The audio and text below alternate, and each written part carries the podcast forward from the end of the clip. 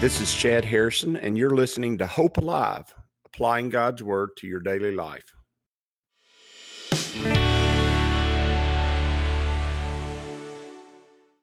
Hi, this is Chad Harrison, and I am the teaching pastor of Lake Community Church and have been serving as a pastor for 25 years.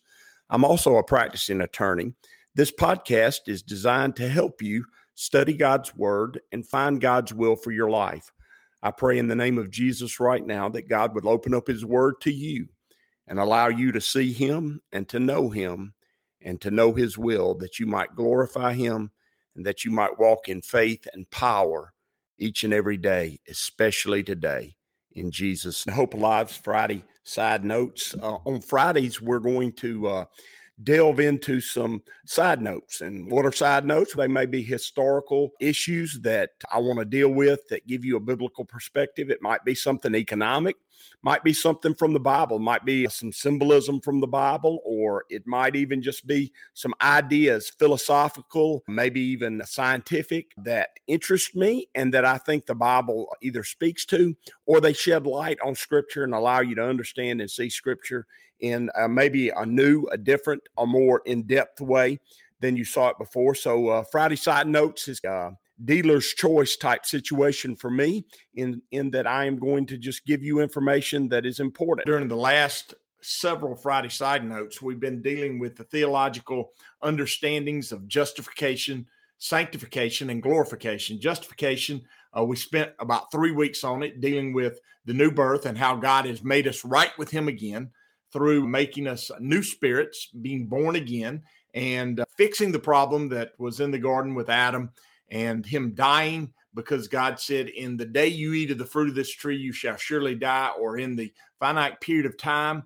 And he did. And from then on, man was spiritually dead. And then the second Adam came, Hebrews tells us, and that's Jesus.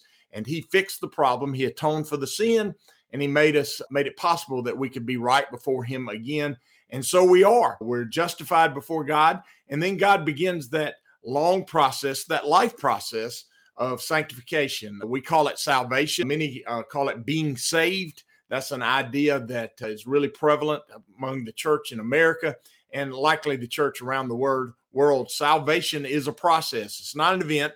It's not the new birth. It's not like the new birth. It's not like being begat again by God. It's a process. And it's a process by which God brings our soul, which has two aspects to it, our heart and our mind, in line with his will. And so, under sanctification is very important because it is really what the Christian life is all about.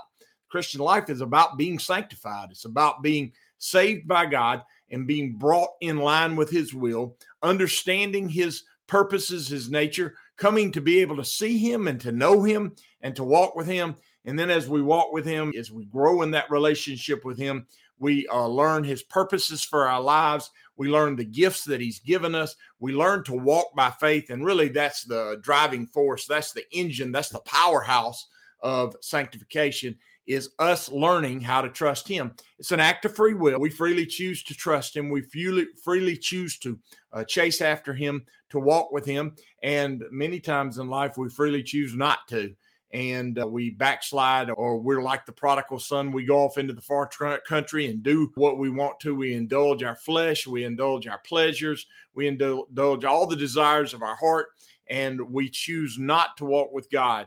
But the truth is sanctification is a process that god is at work in our lives doing and ultimately he's going to bring it about to its full end and its completion. He's going to bring us as far as he can in the process of us learning how to trust Him and learning how to walk with Him.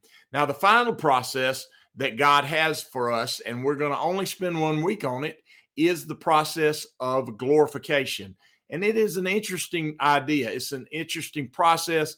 It is an interesting experiment as we think through. Glorification deals with our flesh and it deals with our bodies. And we know that our flesh, that our flesh is weak we know that our flesh is utterly sinful. And we also know that our flesh is marred so much by sin that God ultimately is going to take these human bodies and he's going to, I believe, use the genetic code, the, the seed of those bodies, and make us new bodies eternal bodies, spiritual bodies that are perfect and complete before him.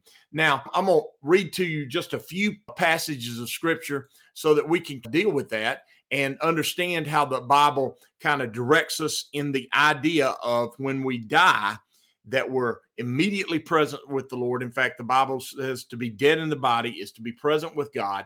And how are we present with him? We're present with him with a new glorified body. It says in First John chapter 3 verse 2, "Beloved, now we are children of God, and it has not yet been revealed what we shall be, but we know that when he is revealed, we shall be like him, for we shall see him as he is." And everyone who has this hope in him purifies himself just as he, meaning Jesus, is pure. Notice when we see him, we will know him and we shall be like him. What does that mean? Well, Jesus has a glorified body. and that in uh, the book of the Revelation. You that in uh, Revelation chapter one, that in Revelation chapter four, and then you see that quite literally throughout the book of the Revelation. And he's presented as a glorified Christ. We see a foreshadowing of that when he went up to the Mount of Transfiguration uh, and took Peter, James, and John, and they saw him glorified, and he, they saw him shine as white as lightning, and we saw him in his glorified state. And that state is how he is in heaven right now. You see that picture of him having hair white and wool. You see him have eyes of fire, a double edged sword coming out of his mouth, clothes that is white as lightning, and it and his robe goes all the way to the floor, and his feet are burnished bronze. That glorified body that he's in, which is a spiritual body, which is a, a eternal body, and that body also manifests what he had in, in his human body, in his physical body. We see that body has the scars and the evidence of his crucifixion and his death. His hands and his feet and his side and his body with the stripes, they are all there. We also see that happen when he came into the upper room, and Thomas had said he wanted to put his uh, fingers in in the holes and his hand in his side, and Jesus showed him that those things were there and gave him the opportunity which he did not take because once he saw Jesus glorified, he rejected that and he fell and and worshipped him. And so we understand that there's going to be something glorified about it. Philippians chapter 3 is very interesting. He says, Philippians chapter 3, verse 15, therefore let us, as many as are mature, have this in mind that if anything you think otherwise, God will reveal it, even this to you. Nevertheless, to the degree that we have already attained, let us walk by the same rule, let us be of the same mind. Brethren, joining in following my example and noting those who walk as you have us for a pattern, for many walk of whom I have told you often, and now to even tell you weeping, that you are enemies of the cross of Christ. Notice in verse 20 he says, For our citizenship is in heaven, from which we also eagerly wait for our for the Savior, the Lord Jesus Christ, who will transform our lowly body that it may be conformed to his glorious body. Notice there's going to be a transformation. It said earlier, we saw in First John that he says he's gonna, we're gonna be like he is. Well, notice in the in Philippians, Paul says that our bodies will be transformed from the lowly bodies, the limited bodies that we're in, and conformed to his glorious body according to the working by which he is able even to subdue all things to himself. And what he's saying is he's able to subdue our flesh, our sinful nature, we can walk in maturity as we see in verse 15. And that is our mind, our and our heart, our soul, but our earthly bodies need to be transformed. They need to be fixed. They need to be utterly and completely changed. And we see that spelled out in great detail in First Corinthians chapter 15 verse 42. So also is the resurrection of the dead. The body is sown in corruption, it is raised in incorruption. It is sown in dishonor. It is raised in glory. And that's one of the w- words, one of the places where we see this idea of glorification. It's sown in weakness and it's raised in power. So it's sown in death, it's sown in corruption, it's sown in dishonor, meaning when we, we die, our physical bodies are dead, they're corrupt, they're dishonored, they're weak. But then God takes that and he raises incorruption, he raises glory, and he raises power. Verse 44 says this it is sown a natural body, it is raised a spiritual body. There's a natural body and there's a spiritual body. And so it is written the first man, Adam, became a living being. The last Adam became a life giving spirit. And what First Corinthians is talking about is that same idea we see in the book of Hebrews. Jesus is the second Adam. The first man, Adam, became a living being. The last Adam became a life giving spirit. And that's who Jesus is. He is able to give us life, and He gives us life, spiritual life. He gives us uh, a new heart and a new mind, but He also gives us a glorified body. Verse 46 says, however, the spiritual is not first, but the natural, and afterward the spiritual. And so what he's saying is, first we have these natural bodies, and then one day we will have a spiritual one. The first man was on the earth made of dust. The second man is the Lord from heaven. As was the man of dust, so also those who are made of dust. And as is the heavenly man, so also are those who are heavenly. Now, notice what he's saying is, as Adam was made of dust, so also we're going to be made of dust. And we we know that passage, ashes to ashes and dust to dust. We were made from the dust of the ground, and back to the dust of the ground we go. He says, he says, as we have borne the image of man of dust, we shall also bear the image of the heavenly man, and that's Jesus Christ. And so we're going to be perfectly in his image.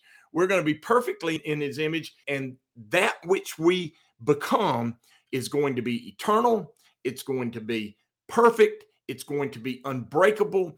We are going to have bodies that you cannot understand. Verse 50 says, Now this I say, brethren, that flesh and blood cannot inherit the kingdom of God, nor does corruption inherit incorruption. Behold, I tell you a mystery. We shall not all sleep but we shall be changed in a moment, in the twinkling of an eye, at the last trumpet. For the trumpet will sound, and the dead will be raised incorruptible, and we shall be changed. For this corruptible must put on incorruption. We're going to take off these corruptible bodies and we're going to put on incorruptible bodies. And he says, and this mortal must put on immortality, meaning we're going to be limited physically. And then one day we're going to put on eternal life and we're going to put on eternal bodies that last forever, immortal bodies. So when this corruption, corruptible has put on incorruption, I'm in verse 54, and this mortal has put on immortality, then shall be brought to pass the saying that is written Death is swallowed up in victory. Oh, death, where is your sting? Oh, he- oh, hell, where is your victory? The sting of death is sin, and the strength of sin is the law. But thanks be to God who gives us victory through our Lord Jesus Christ. Therefore, my beloved brethren, be steadfast, immovable always abounding in the work of the Lord, knowing that your labor is not in vain in the Lord. As you see there, we are going to have glorified bodies. Now you say, okay, Pastor Chad, I, am just, I'm excited. I'm fired up. And you can tell I'm excited and fired up about it. In fact, I, would like to give out a little shout. I'm excited about the way it's going to be in, in our future. But you know what? The Bible doesn't give us a lot of insights into that and you say, Pastor, why, why doesn't the Bible tell us how that's going to all work out and what it's all going to be like? I'm going to tell you after I've read uh, uh, Thessalonians, after, I've read John trying to describe what he saw in the book of the Revelation, after I've read the prophecies of Daniel and Ezekiel and Jeremiah and Joel, and after I've seen all the word of God where uh, men of limited natures, meaning the nature that we live in, these corruptible bodies, try to describe that which they saw, which is incorruptible, I realized, you know what? I'm not sure that our human mind, in its sin nature, in its struggle to actually walk by faith, I'm not sure that our physical bodies, that is so limited and so corrupted by sin, I'm not sure that we're even capable of realizing or understanding how wonderful and how glorious our bodies are going to be. I don't think we really we I don't think if God sat down and explained it, we would understand it. I think we're just going to have to experience it. I think that to God, if He could give us an insight into it, I, I think He would have told us. I, I know that in Corinthians we see the Apostle Paul explaining that there was one that entered the third heaven, and he said that the things he saw were unimaginable things that he couldn't, he, there's no way he could explain, things that were, well, the best way to say it is they were things that just can't be uh, told because really there's no words to describe it and there's no way to know it. And I think that's true of our uh, relationship with God. I think that's true with our understanding of what these incorruptible bodies are going to be. I think that's true of how we walk with Him in the future. I think the truth is that these glorified bodies that we're going to have are so marvelous and so wonderful. And really, to tell you uh, the truth, so indescribable that God just doesn't describe them because as far as our human limited mind and the way we see the world, we just don't understand how good it's going to be. And I really do believe that. And the reason I believe that is because when I walk with him and when his spirit moves and when I see him at work in the lives of others, I just can't imagine this world being that good. And the truth is, this is just barely scratching the surface of how wonderful it is to stand before a holy, mighty, powerful creator God who is all good and actually being completely whole before him. I've never walked not one day in my life completely whole. I've always had this stain and this body of death that I lived in. And I've always walked around limited by my understanding, limited by my knowledge, limited by the environment that I live in, limited by my experiences limited by the uh, raging emotions that are in my heart and limited by the inability for my mind to comprehend some of the glorious things that are comprehensible by my mind. And so I have spent my whole life totally broken and totally unable to even begin to recognize the glories that are my God. But one day I shall, and you will too. And those days, there is a hope that's in us. And that hope comes from the faith that he's given us. It's an anxious expectation. And we should be anxiously expecting the good days to come that God has for us. And we should look forward to them. And we should want them as a as a third dying creature desires a sip of that pure living water. We should desire it also. But let me say this that day is coming sooner than you think. These bodies that we live in, they perish very quick. I know we try to save lives and prolong life as long as we can. And we do great jobs of doing it. Our medical providers work hard and try to come up with new ways to make us live longer lives. And the truth is, we have prolonged our lives, but just a little bit, just a fractional amount. We don't live 200 years. We don't live 500 years. We don't live a thousand years. We've changed the numbers from 70 to 80 which is really just an increase of 13, 14%. And if we were to do that again over the next 100 years, then we would, the average age would go from 80 to 90. And that's really nothing. The truth is that it's inconceivable to live in a glorified body. And the truth is, it's inconceivable to understand how great and wonderful that's going to be.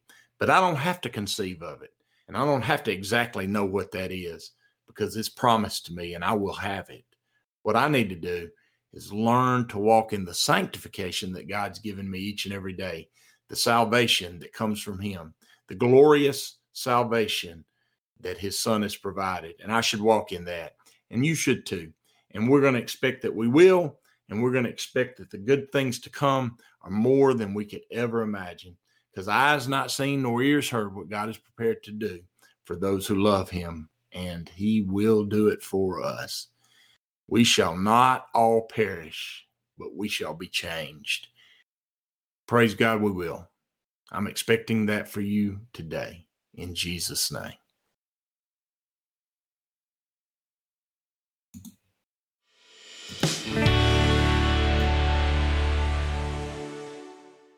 As you go today, I pray that the Lord will bless you and keep you, that he'll make his face to shine upon you, and that he will give you hope and peace today in Jesus' name.